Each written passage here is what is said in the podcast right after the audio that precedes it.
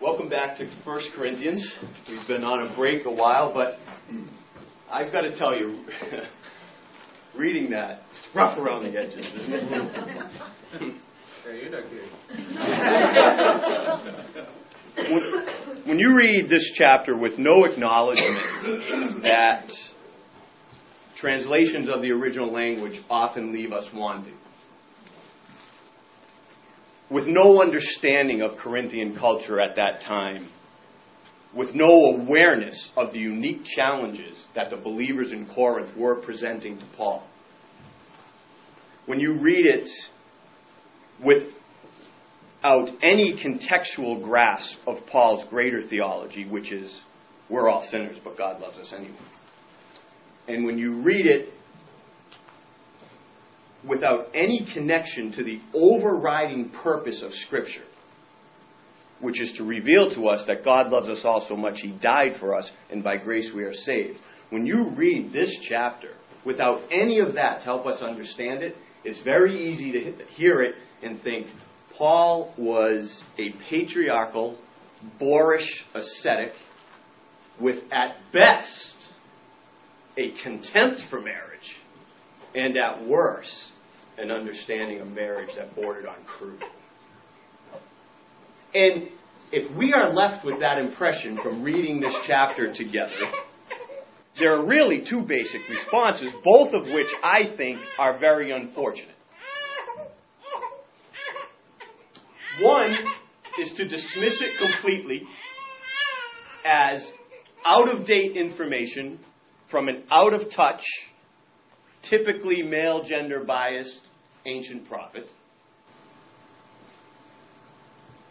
And the other is to simply accept it at face value with some overused Christian catchphrase designed to make us feel better. Like, well, I don't necessarily like it, but it's God's word right there in black and white, so I have to obey it. But neither one of those responses allows us to engage the text in any authentic way at all. The, both responses are dismissive.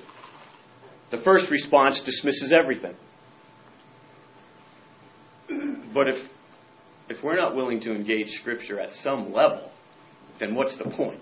I mean, if we're just going to dismiss it, there's always going to be Scripture that seems way out of touch. I mean, there was a psalmist that actually wanted to take the babies of his enemies and smash them to pieces on the rocks. That's way out of touch. But there is value in engaging that sound. And the other response is just as dismissive, though it tries to hide behind some glorious loyalty to the Bible. But it's not loyal at all. It's a view that reduces the good news to a set of rules. And whenever the good news is reduced to rules, there's not much good about the Bible. Luther, in fact, offers this challenging admonition to those who read the Bible that way. It has become a deplorable custom that the Gospels and the epistles are treated like law books, in which one is to learn what we are to do, and in which the works of Christ are presented as nothing but an example held before one's eyes. Wherever this errant opinion remains within the heart, there neither gospel or epistle can be read usefully and in a Christian way. That is a spectacular quote print it out, use it as your bookmark for your Bible readings. I wish I had stumbled across that some 30 years ago.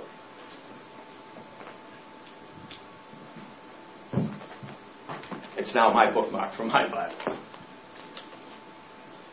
But I don't think we have to respond to this chapter in either of those ways. I don't think we need to dismiss it all, and I don't think we need to blindly accept it.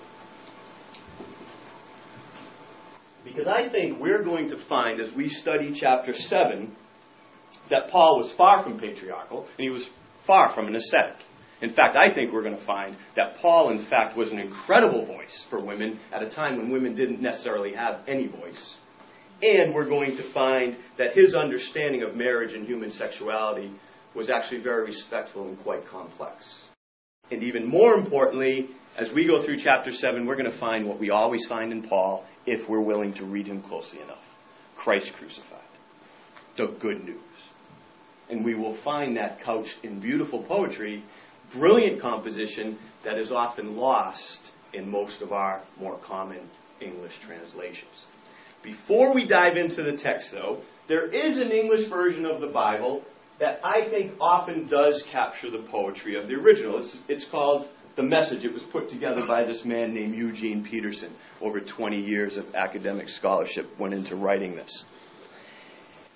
I want to read to you from the beginning of chapter 7 from this version, now that we've just read it from one of our more common ones, because I think it's magnificent. It's, it's wonderful.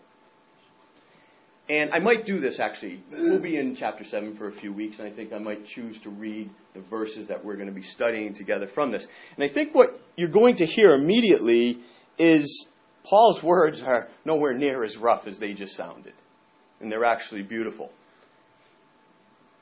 No doubt what his original audience could have heard, some of his poetry, some of his more beautiful nuances that he was trying to get to. I also think we're going to find, in fact, especially this will be important for those of you who question the validity of this version, is that Peterson's translation is incredibly faithful to Paul's intent, at least here in Corinthians. So, this is the first eight verses of Paul.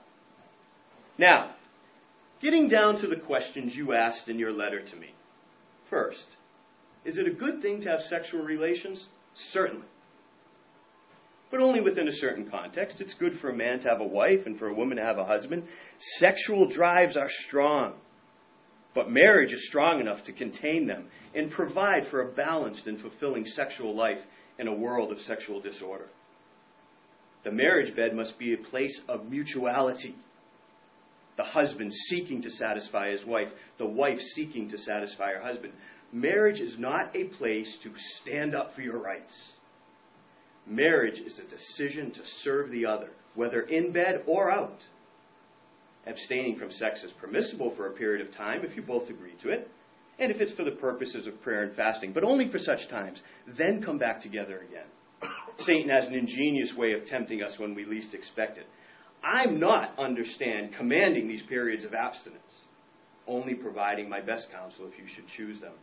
Sometimes I wish everyone were single like me, a simpler life in many ways, but celibacy is not for everyone any more than marriage is.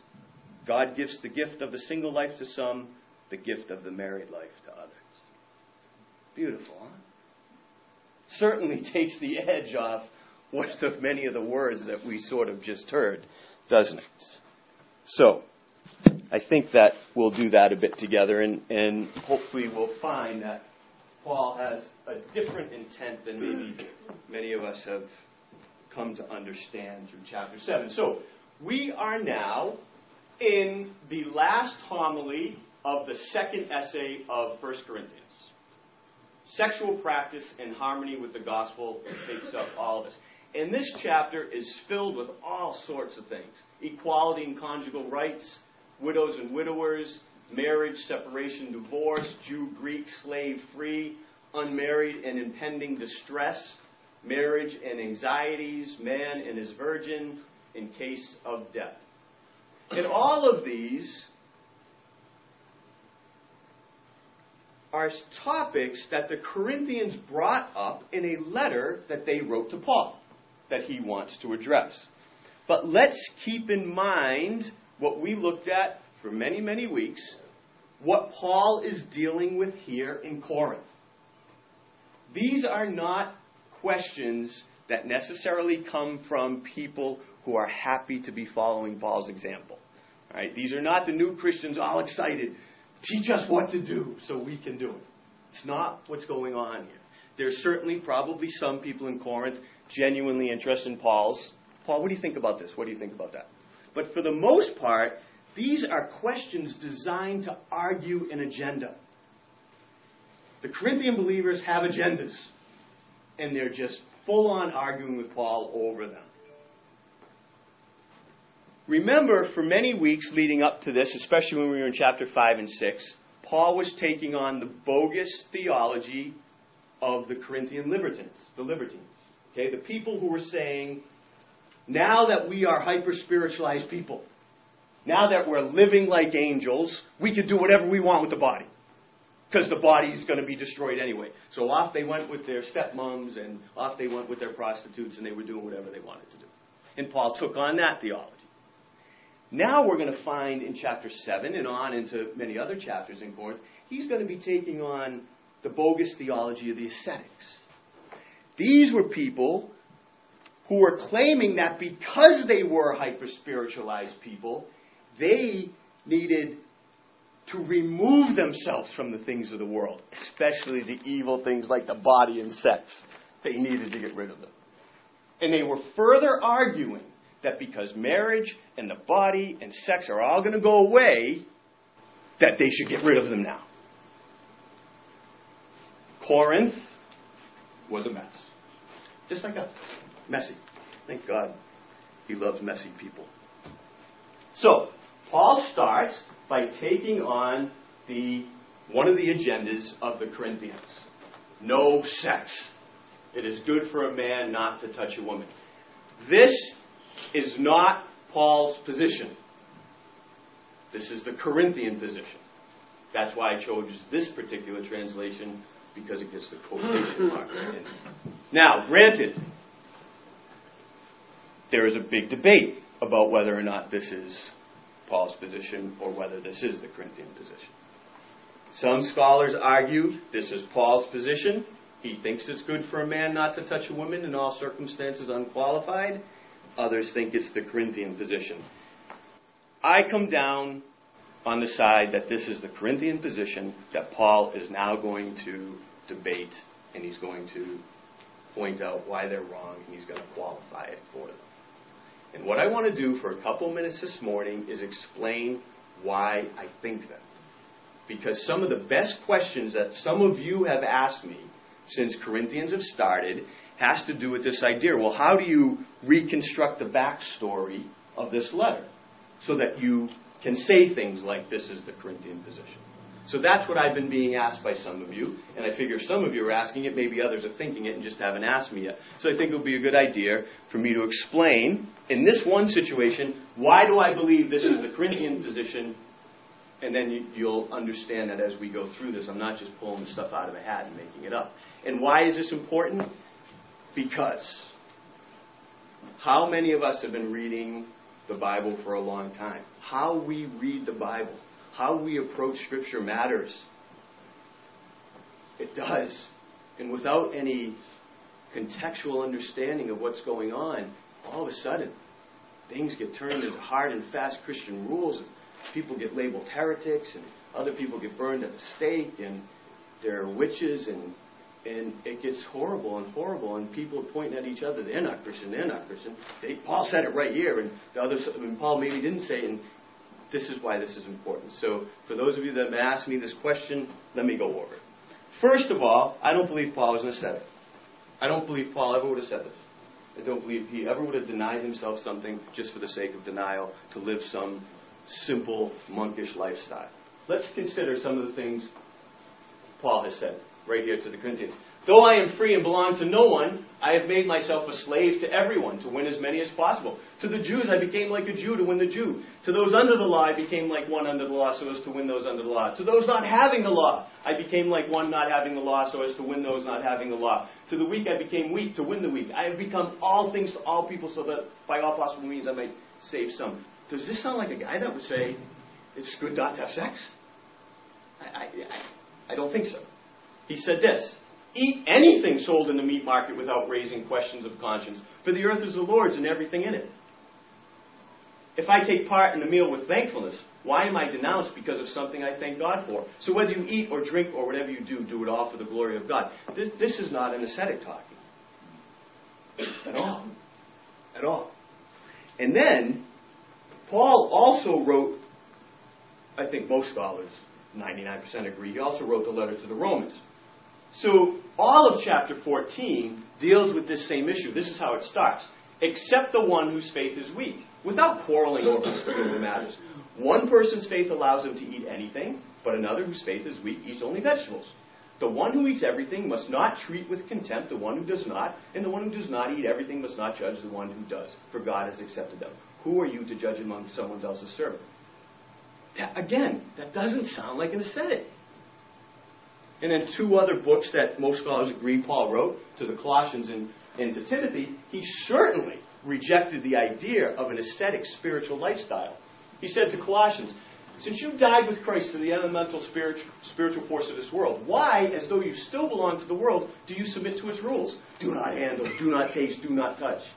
These rules, which have to do with the things that are all destined to perish with use, are based on merely human commands and teachings. Wow. Does that sound like the same guy that's telling the Corinthians it's good for a man not to touch a woman? I don't think so. I don't think so at all. And, and notice here human commands and teachings. Oh, but it's right there. Oh, okay. It's right there. It could still be a human command and teaching because remember, maybe the Bible's inspired, man's interpretation of the Bible typically and often has not been inspired through the years. And he said this to 1 Timothy. The Spirit clearly says that in later times some will abandon the faith and follow deceiving spirits and things taught by demons. Such teachings come through hypocritical liars whose consciences have been seared as with a hot iron. They forbid people to marry and order them to abstain from certain foods which God created to be received with thanksgiving by those who believe and who know the truth. For everything God created is good, and nothing is to be rejected if it is received with thanksgiving, because it is consecrated by the word of God in prayer. Does that honestly sound like an ascetic? There is no way whoever wrote this wrote it's good for a man not to touch a woman. In fact, in fact, I, I wish some people had sort of read this letter to Timothy. Paul, right there to Timothy, is saying, hey, there's people out there forbidding people to get married. Well, I know Christians who think Paul forbids people to get married. No, Paul doesn't. He's calling that bogus teaching from hypocritical liars whose consciences have been seared. Interesting. Secondly, based on some of the things we're going to read right here in chapter 7, you can tell that it seems some people in Corinth were saying marriage was sinful. Paul eventually had to come right out and say, no, it's not. But if you do marry, you have not sinned. There's nothing in Paul's Christian theology that would tell him marriage is sinful, and certainly nothing in his Jewish theology either. Third, you often hear me quote Kenneth Bailey, a Middle Eastern scholar. Well, he points to Arabic translations of Scripture from the, from the Middle East, ancient translations, from the original, that suggest that for well over a thousand years it has been understood that this, oh, sorry, that it is good for a man not to touch a woman is the Corinthian position. Okay? So these are all the things that I go through when I'm trying to reconstruct the backstory to the book of Corinthians and why I say the certain things I do. So hopefully that's answered some people's questions. And, and one more thing I want to point out. There's a scholar that you've often heard me quote a lot as well. He reconstructed the backstory to 1 Corinthians 7 this way, and, and I think it's brilliant because I think as we read through 7, you're going to see this is exactly why Paul has had to say some of the things he did. The Corinthian position would have gone something like this in their letter. Since you, Paul, are yourself unmarried and are not actively seeking marriage, and since you have denied porneia in your letter to us, is it not so that one is better off not to have sexual intercourse at all? After all, in the new age which we have already entered by the Spirit, there is neither marrying nor giving in marriage. Why should we not be as angels now? See, that's brilliant. And that's exactly what Paul's dealing with. And we're going to see that as we read through chapter 7. And why we've been taking so long to get through this book. This is like our 25th week on 1 Corinthians, and we're only in chapter 7. But this is why. I hear so many people, I have done it so many times in the past, say, well, Paul said this. And therefore, if you don't believe that and you don't agree with it, you're not a Christian. I'm 48. I've learned more in the last 25 weeks about what Paul's really been teaching than I did my whole life. This is incredible stuff, and it's a beautiful chapter. So, I hope this has been an introduction to chapter 7, obviously. And I hope it's gotten us excited about studying. Because certainly reading it together probably didn't get us excited about studying. But I hope this has.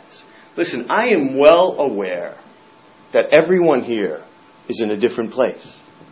Some of us are married, some of us aren't married. And even those of us who are married, our marriages are all over the place. Some of us are widows. Some of us are divorced. Some of us are sexually active. Some of us are celibate. Some of us are old. Some of us are young. And I'm sure it would be very easy to sit there as that was being read and say, oh man, I really don't want a marriage class in church.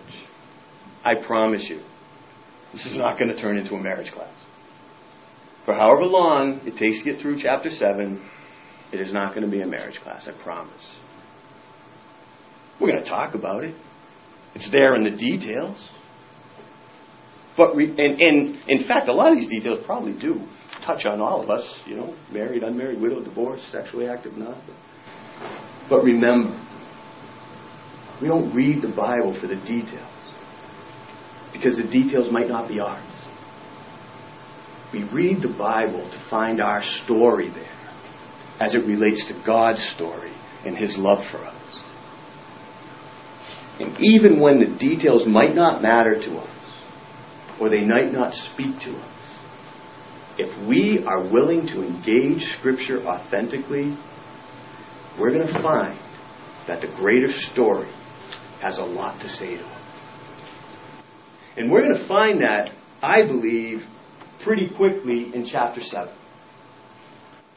For we're going to discover that the overriding theme Paul is getting at in chapter 7, by way of these details about sex and marriage and widows and divorce, etc., all questions that the Corinthians brought up, the major theme that he is getting to is the idea that our circumstances are really not as important as we tend to make them out when we put them into eternal perspective.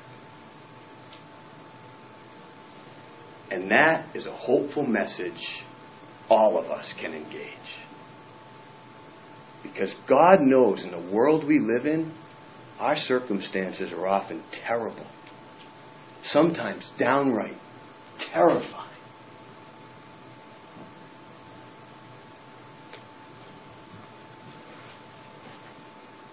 But when we consider them in light of eternity, when we consider them in light of a love relationship with God, we can gain confidence that our suffering is not the end of the story. Love will win. Dave and Janae sang three songs this morning. In the first song they sang, a line was, We knew joy was coming, but we just had to wait. Here's the backstory on that that Dave just told me. This is the coolest thing about Cana. Dave and I don't discuss the worship songs. We often discuss the specials. They're going to cover a special that I asked for in a closing, but we, we tend not to. They do, the, the music team does their thing, and then they come together. Here's the backstory to that line. Most of you probably recognize Morning is Broken. It's an old, older song. Many different people have done it. That particular version is from Steven Curtis Chapman. He wrote that line after one of his children were killed by one of his other children accidentally running over them in his driveway.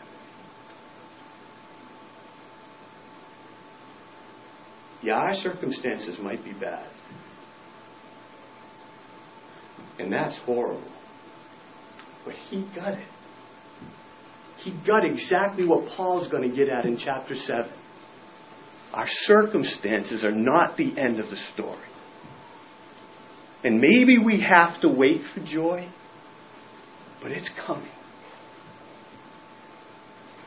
That opening video, that's a spiritual that came out of the cotton fields in our country. What worse circumstance were the slaves in our history? They knew a train was coming.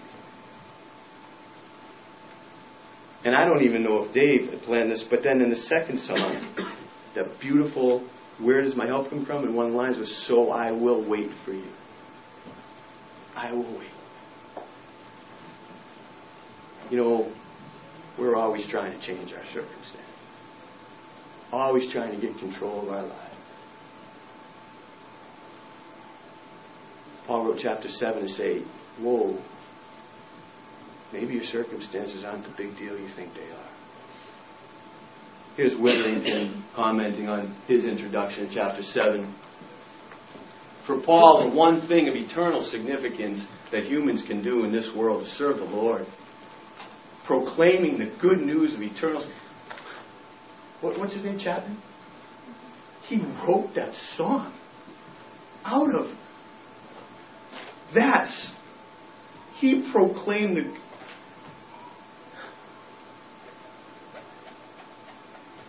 What is really important then is not one's current circumstance, but one's soteriological position. Even a slave can be the Lord's freedman. Thus, what is crucial is whether or not one is a Christian. Everything else is of relative worth in a world that is winding down. This is exactly why Paul wrote, Don't let it trouble you. He wasn't being flippant. Of course, these are troubling things. Sure, Curtis Chapman still cries every day years later. That's not what Paul is being flippant about. But he's saying in a bigger perspective, our circumstances are not what they, we think they are. And Fee adds, your calling in Christ eclipses circumstances, but thereby also transforms them into situations where you may live out your Christian calling. Beautiful, I think. I think we're going to find what started as a rather rough and disturbing scripture reading is another beautiful, beautiful homily by Paul that can speak to us all. So next week, we're going to start breaking down this massive, massive myth that Paul was some patriarchal, boorish ascetic who hated marriage and human sexuality.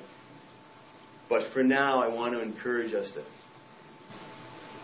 let's be conscious this week, every day, that our circumstances are not eternal. We are. We are. And let's live into that and with great love, let's bring others with us.